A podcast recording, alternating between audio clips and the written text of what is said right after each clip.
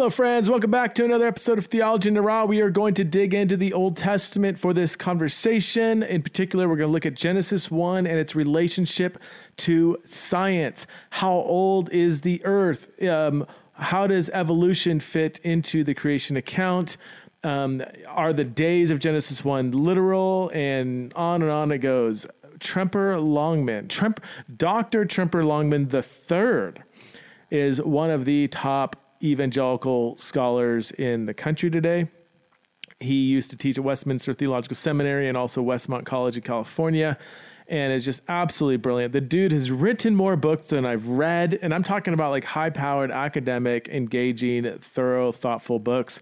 Uh, his specialty, which we don't get into, is on love poetry in the ancient Near East. He has written the definitive, I think, the definitive commentary on the Song of Songs, but we don't get into that. We just talk about Genesis 1, science, and creation. Tremper is my go to guy because he is thoroughly committed to the authority of Scripture, and yet he is also thoroughly um, aware of outside um, things like science and how we should pay attention to both special revelation and general revelation. Um, and then we're going to do another podcast where we discuss specifically the historicity of Adam. Okay, so for this episode, we're talking about creation and the age of the earth. For the next episode with Tremper, we're going to talk about the historicity of Adam. Is Adam an actual historical figure? Did every single human being come from Adam? Um, how does that square with the Human Genome Project led by Francis Collins and other scientific issues that seem to present some issues with the way Genesis 1 to 3 presents human origins? If you'd like to support the show, you can go to patreon.com forward slash theology the raw. Support the show for as little as two, no, not two, five bucks a month. You can give two bucks a month. You're just not going to get anything for it. Um, but if you give five bucks a month, you can get once a month podcasts. Uh, Ten bucks a month gives you a podcast and a blog a month. Uh, $25 a month gives you two podcasts and a blog a month. It's all behind a paywall. Um, let's see. Oh, yeah. If you would like to check out this conversation on YouTube, you can go to my YouTube channel, Preston Sprinkle, um, and subscribe to the channel. And a lot of these podcasts, the last several podcasts that I've been releasing, uh, were previously released on my YouTube channel because a lot of people like YouTube and they don't watch listen to podcasts. A lot of people listen to podcasts, they don't watch YouTube. So I am trying to produce this material on both platforms. So if you hear us reference YouTube, you hear us reference a visual. Um, I think Tremper did hold up one of his books uh, during the filming. So you can go to my YouTube channel and check out what book that was. Okay, without further ado, please welcome to the show for the first time my friend and mentor from a distance, the one and only Dr. Tremper Longman III.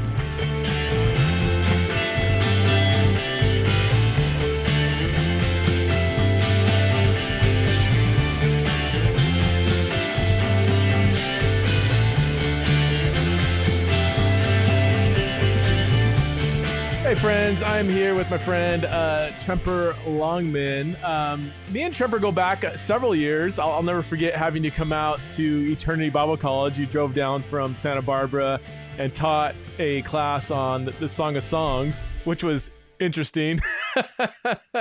you know, you didn't hold back anything, man, and, and our students really appreciated it. Um, so yeah, if you guys don't know who Tremper is, I mean, I would consider uh, Tremper. I mean, I I don't know if I've ever told you this, but I mean, at least one of the top evangelical Old Testament scholars of our of our day. You, you might you're you're humble and you'll you'll probably resist that, but I. I mean, yeah, Tremper's written just dozens of books, like high quality books. And wh- whenever I have question, hard questions about the Old Testament, I, I mean, you're kind of my go-to because you have a very high view of Scripture, and yet you don't have an overly like literal, literal, uh, yeah, uh, no, I'll say an overly like fundamentalist approach to scripture while maintaining um, a very high view of scripture knowledge. Of, you have a vast knowledge of science in the Bible and how that intersects. So let's start there. Um, well, first of all, thanks for having, thanks for coming on my show, Tremper. hey, Preston, it's my pleasure. It's great to see you again. it's been a while. So We're I, both... yeah, I know it has been a while. Um, so um, I, yeah, I just been wrestling with several uh, things related to the Bible and science. I am not knowledgeable in this area. I mean, I've read a couple things here and there, but I just need help navigating this whole uh, old Earth, young Earth debate. So, why don't we start? Where, where do you come out? Uh, how would you describe your view of science and creation? And then we'll just start going through kind of the top questions that often come up.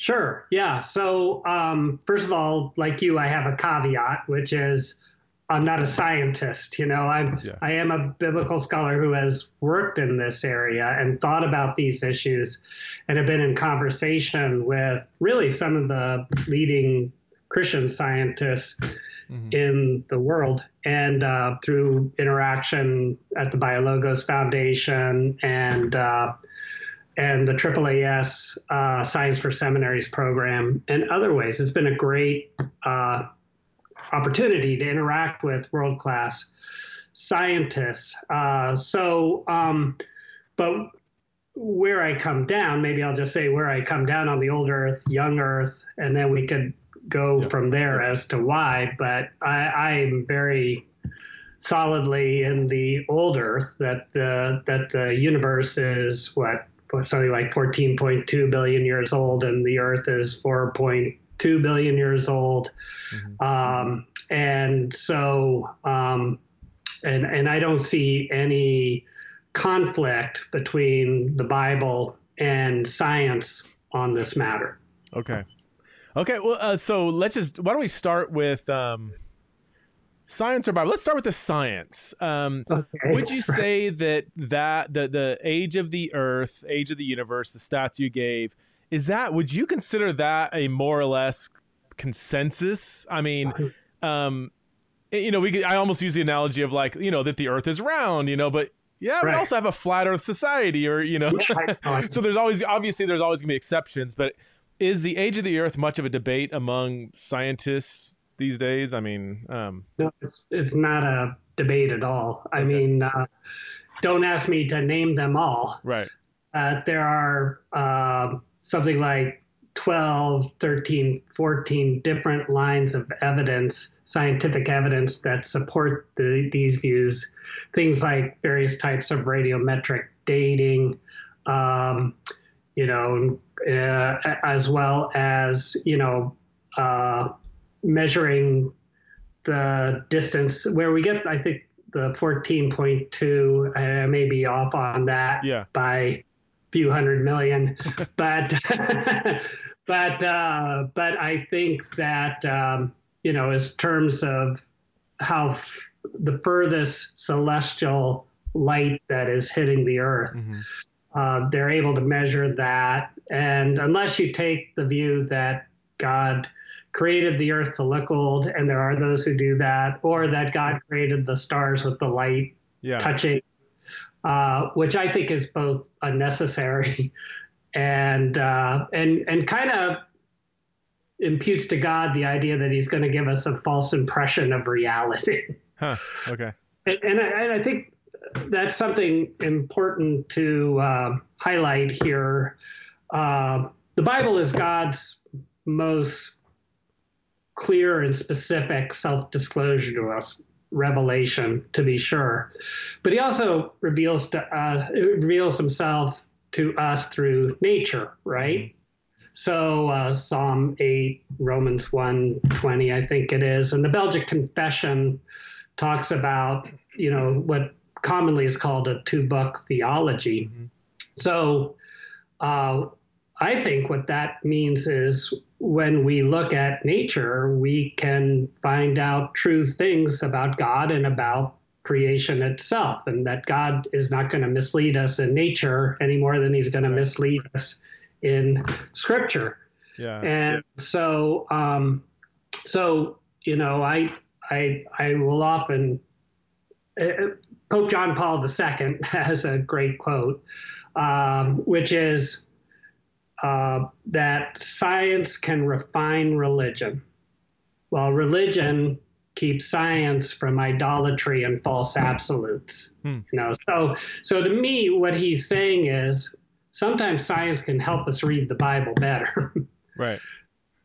Yeah. Witness the Galileo moment, you know, hmm. um, which is more complicated than the church versus secular science, but mm. still, uh, there were some theologians who felt that the Bible taught that the world was the center of the cosmos right. and resisted the science.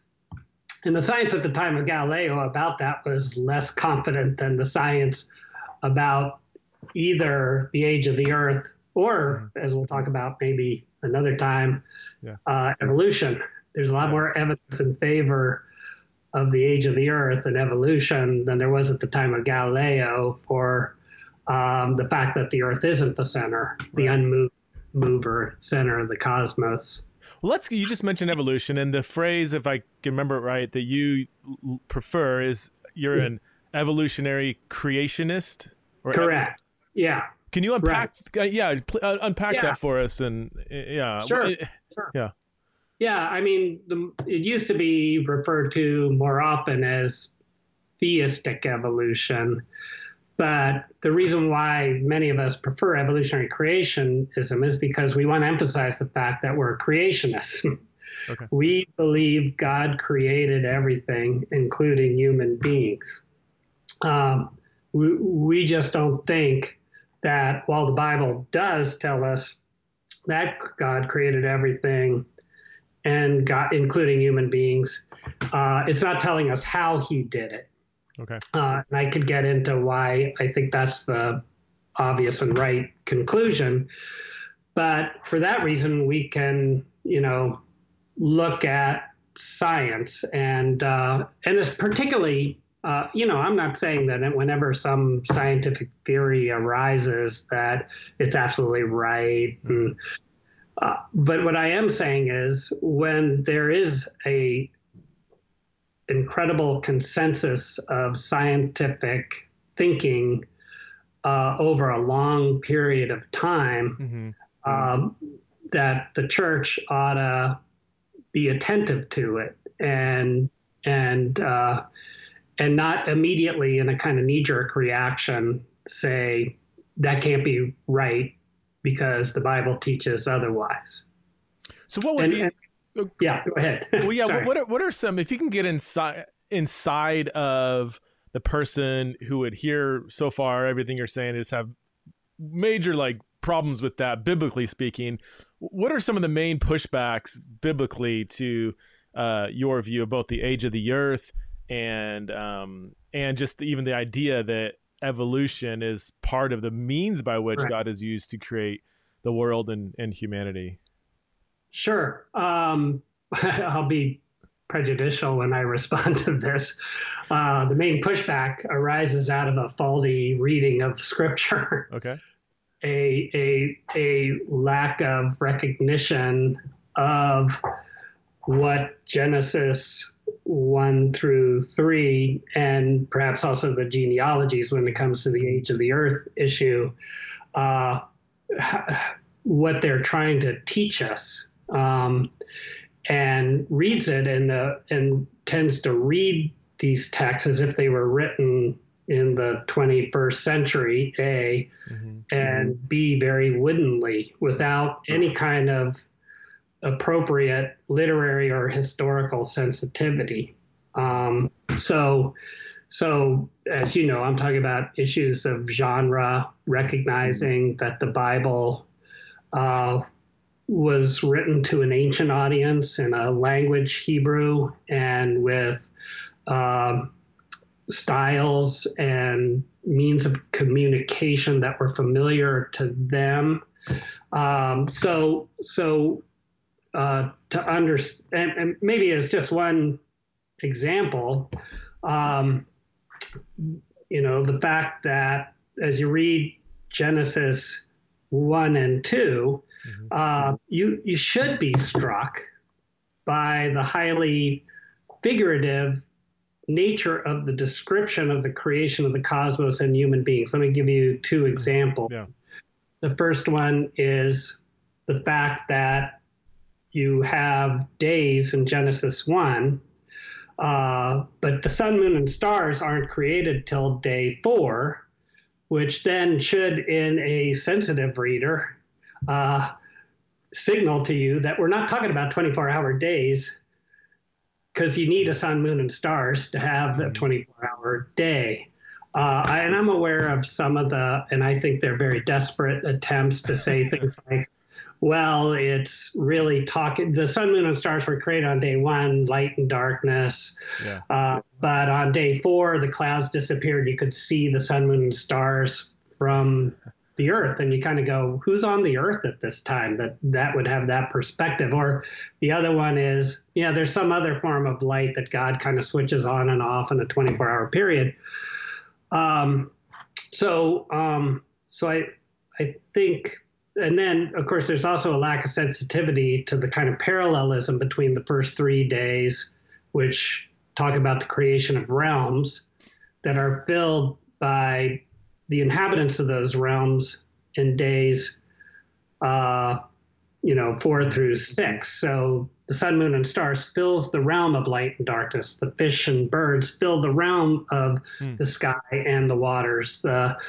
land animals and the uh, human beings fill the fill uh, the realm described on day three, which is land. Um, and then, you know, combine that with the fact that there's a lack of what I call sequence concord between Genesis 1 and Genesis 2 that has often been that has uh, been observed widely um, where you have for instance the creation of vegetation after the creation of the first human being there's some interesting you know all translations are interpretive mm-hmm. um, and so i'm not being critical of the principle here, but I find that versions like the ESV and the NIV and even the NLT, which I was most closely involved with, yeah.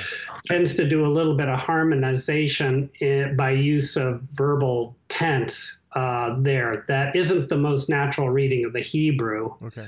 Most people, so so it's it's an intentional kind of harmonization to try to gain more sequence concord than I think and most scholars think is really there. Okay. But then the second example, oh, and by the way, while I'm on the days, let me let me quickly point out that this is an ancient view. You know, it's not like people have noticed this for the first time because people are talking about the age of the earth. I mean, scholars like Augustine and Origen uh, also recognized that the days were not literal 24 hour days. Um, Augustine says, of course, these aren't solar days. And Origen said, who would be so foolish as to think that these days are 24 hour days uh, when you don't even have a sun, moon, and stars until. So I'm just really? making the. Yeah. I'm just making I'm, I'm making the case that has been made since the early church about this.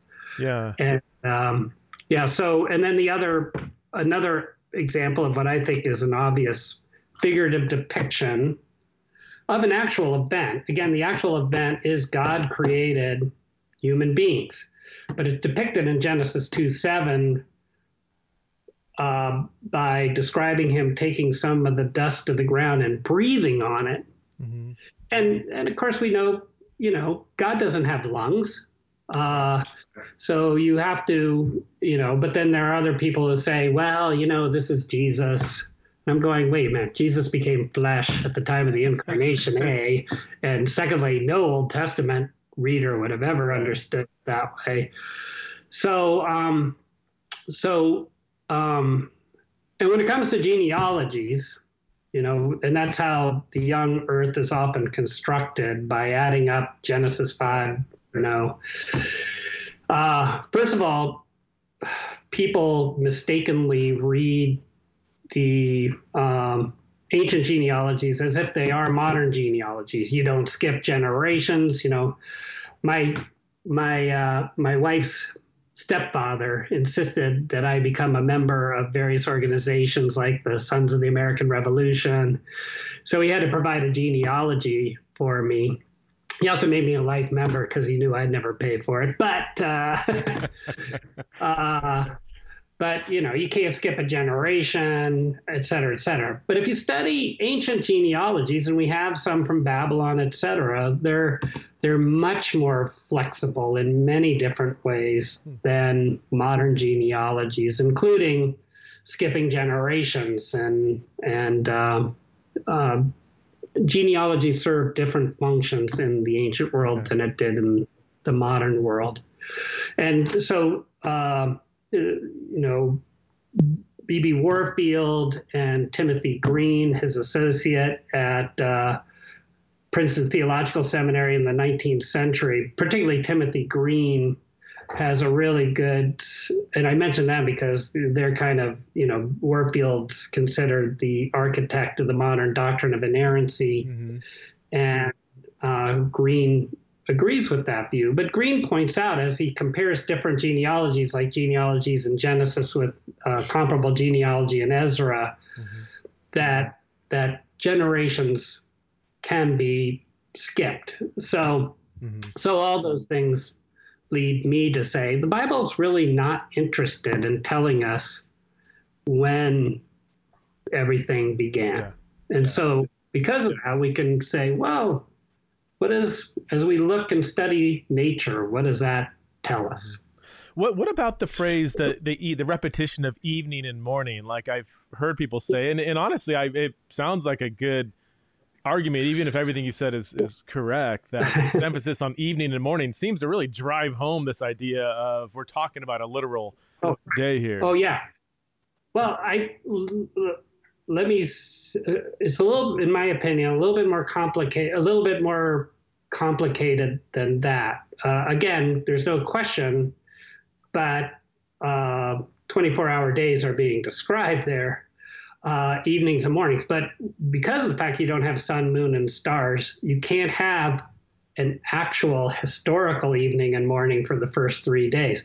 So what's going on is, I believe, and so did Herman Bavinck, by the way. I like to cite these old uh, these old reform guys, old reform guys.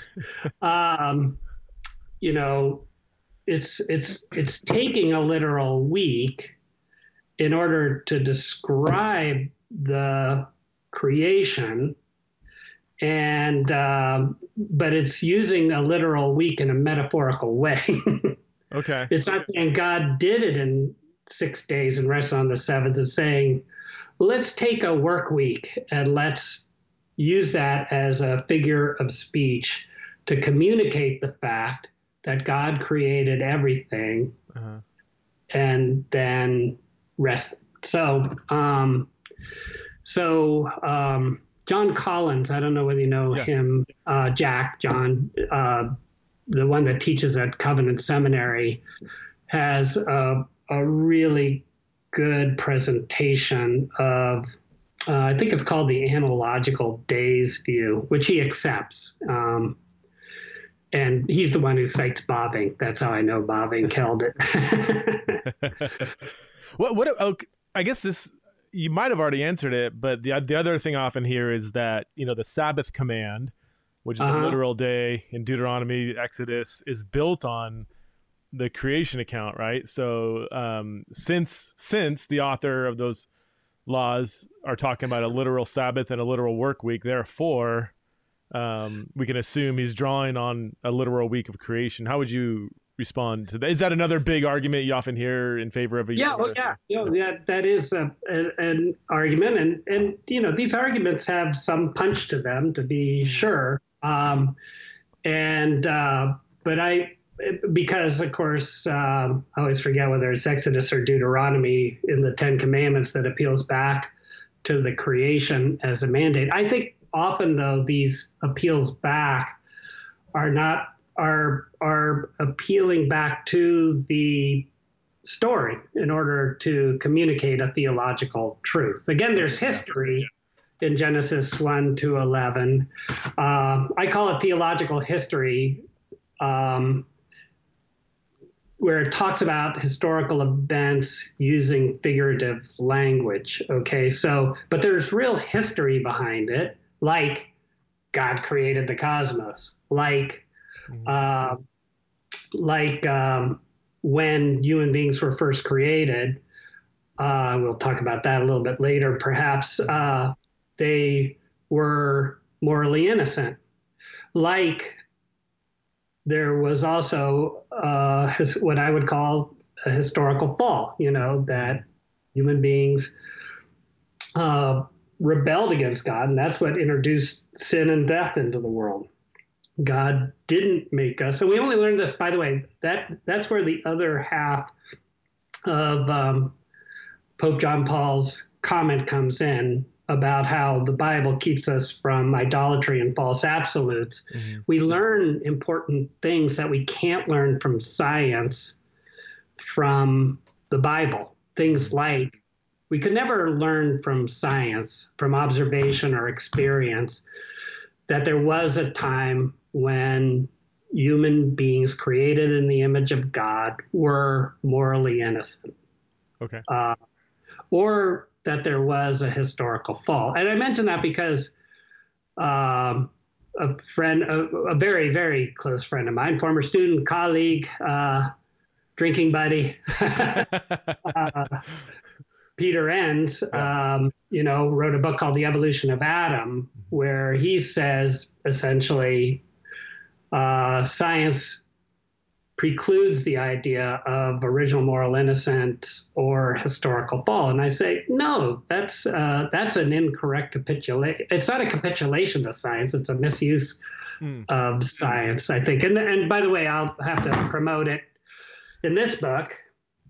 Confronting Old Testament controversies, okay. pressing questions about evolution, sexuality, history, and violence. Oh, wow. Which, by the way, nice. you haven't seen this yet? I haven't seen that. I need to get a copy of that spot in here, Preston. The violence section.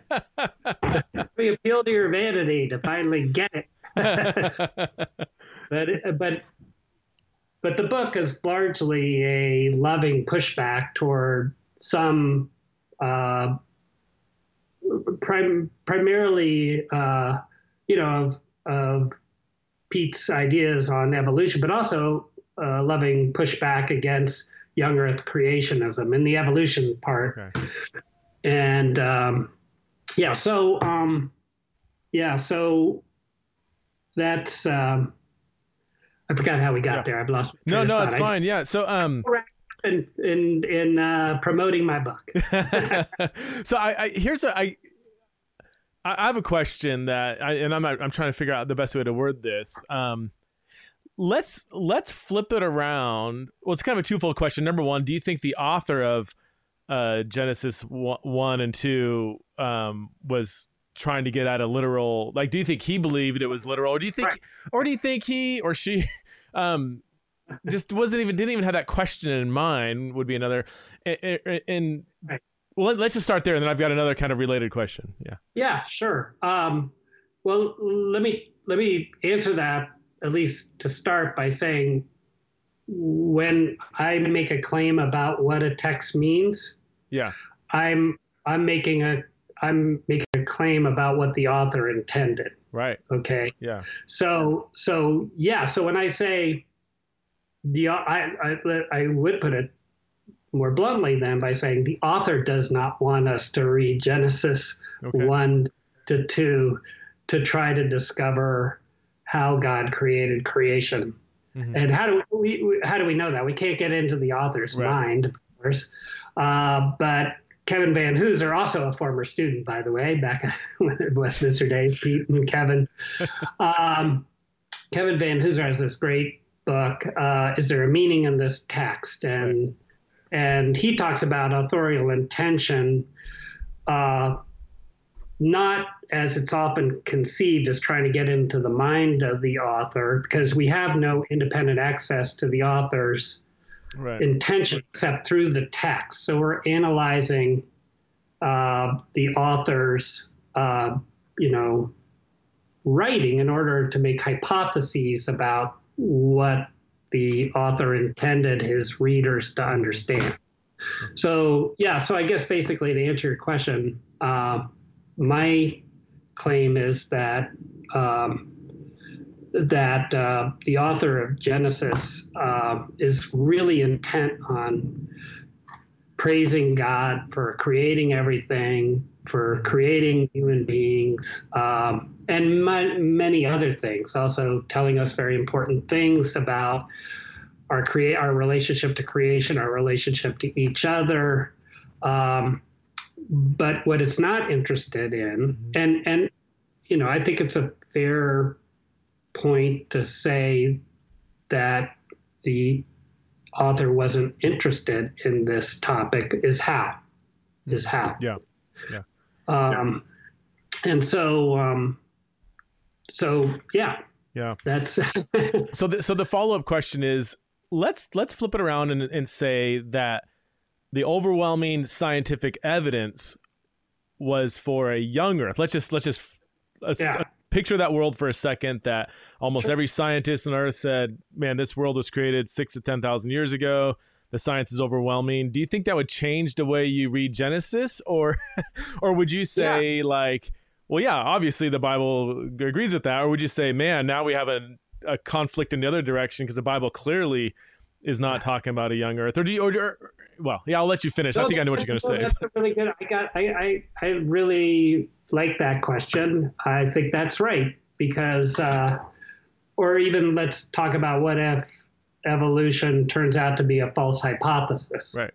Uh, so would uh, scientists affirming um, a uh, a young Earth, would scientists saying no, uh, evolution's a false hypothesis, would that change my view of yeah. Genesis? And the answer is clearly, absolutely not. Okay. See that my point is that the Bible's not interested. Okay in talking about these issues. So in other words, I'm not what is commonly called a concordist. A concordist is somebody who thinks that you can actually uh, discern modern scientific ideas right. in the Bible.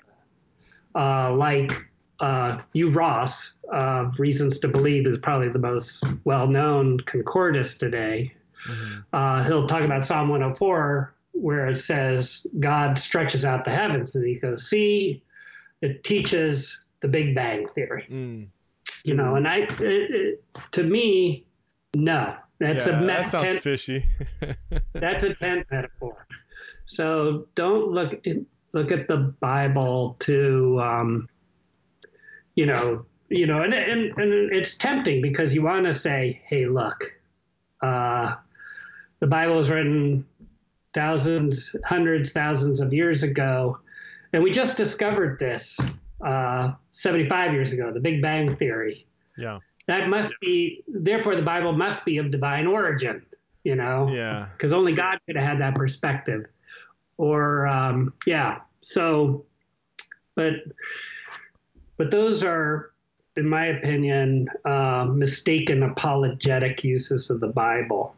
Um, just like that, that's also a problem I have with the intelligent design uh, movement, which is they sort of trade on gaps in our scientific knowledge mm-hmm. and say science will never explain this, mm-hmm. and therefore that's the finger of God.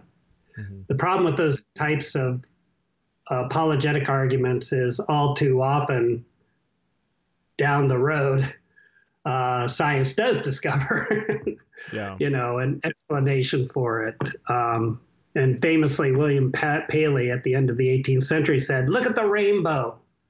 Look at the rainbow. No one can scientifically describe how the rainbow appears. And notice in Genesis 9, God puts the rainbow in the sky. Yeah. This is, and of course, you know, we can sort of explain the rainbow much yeah.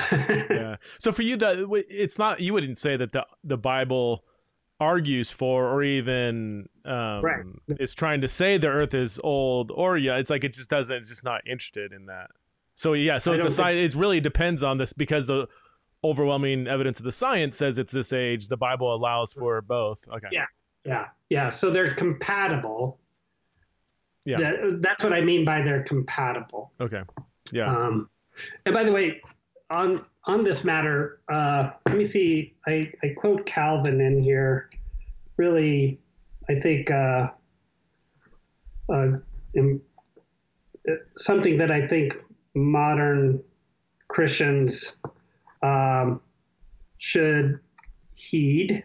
Hmm. Um, sorry, it's gonna. You getting all your all your reformed uh, I'm not reform guys. Yeah. Yeah. Um, though between you and me, I consider myself very soft reformed these days. yeah, that's about uh, where I'm at. That's about where I'm yeah. at. Yeah. I just I haven't been interested in some of the classic questions in traditional like reform traditional I would say, you know, 20th late 20th century reform debates and stuff. I just and, and not and not that there's not valid issues they're wrestling with. I just personally haven't been that interested in those, but no. um I agree. Yeah. I agree. I'm having what? trouble coming up with this quote, but basically what he said. Well, let me let me try. Well, ask me another question. I'll find it. Come back to it. Okay. Okay. Okay. Um. So, what do you think is? Well, I mean, we might have already covered it. What do you think is the strongest argument in favor of the young Earth? Um, you know, is it? Do you see the evening and morning repetition like if you were gonna if yeah if you're on uh-huh. stage in a debate or something what is what's that one main main argument where it's like I, am gonna have a, a, little tougher time kind of refuting this one in a convincing manner or is there one oh no well i yeah i to be honest i don't think there is a real strong argument to be made in favor of young earth creationism um, but the question you asked about the Sabbath would pro- is okay. probably the most difficult one. Um, actually, let me. So, can, can we make a distinction between the literal day question versus the age of the earth. I, I, think I read, um, is it John? I think John Lennox in his little book. Oh yeah, right. Says these are often conflated together, but they're kind of two different questions, and it might come down to the relationship between Genesis what one one and one two and following. I forget yeah. the precise nature of it, but he said you can't just you know you can't just lump them all together. Would you would you agree with that? That I mean, you could in theory could have a literal. Well, maybe it's the maybe it's the age of the universe. You could have the age of the universe really old, but if you believe in a literal 24 hour day, you kind of have to have a, a, a young Earth. Or how do you see the relationship? But to be honest, I hadn't thought about it. But when you mention it, I think you can probably divide those questions um, into two different questions. I mean, I can imagine an old Earth, and of course, there's there's so many different permutations of various viewpoints. But I think one of them is uh, that there are periods of time between the days. Even uh, I forget the technical term. okay. That. Okay yeah. But um, yeah. Well, we have to. Um, we're going to close this one out, but we I want to come back and talk to you uh, in another video about uh, the historicity of Adam because we haven't even really. We're just kind of lingering in Genesis one. So let's, um, yeah, let's uh, save some energy. We'll talk about Adam maybe in a, a shorter video. This one went a little longer than I intended. Um, so the the for my watch my viewers and listeners. So we're going to come back and talk about whether or not Adam is a historical figure and also just the nature of the Garden of Eden and how much of this is myth, how much of it's history. Um, I know these are live questions, so thanks so much yeah. for joining me on the show, Tremper. Thank you, Preston. Yeah. I know some of you did not agree with Tremper's perspective, and that's okay. I hope that you still enjoyed hearing uh, the perspective of an evolutionary creationist. I like that he put the emphasis on creation, quite honestly. Um, I, st- I still have questions about it. I have not engaged the scientific material. I will say, as I uh, said in this conversation, or maybe it was offline, I can't remember, that uh, most of the people that I respect that know um, the science of this whole conversation and also are clearly um, committed to the authority of Scripture. Most people that I personally know and that I personally respect are young Earth um, creationists along the lines of Tremper. They may not say everything exactly how Tremper said it, but they, they would line up in the same general camp. And so that would be my kind of default position. So I do, uh, I would line up with Tremper's position. I would hold that very lightly because I, I don't have not done a lot of study on it. That would just be, I guess, my default position. So, whatever your position is, I hope you enjoyed this conversation. Um, if anything, it forces us all forces us all to go back to Scripture, go back to science, and think. What does the Bible actually say about these things? I hope you enjoyed this conversation, and please do stay tuned for the next conversation with Tremper Longman, where we discuss the historicity of Adam and Eve.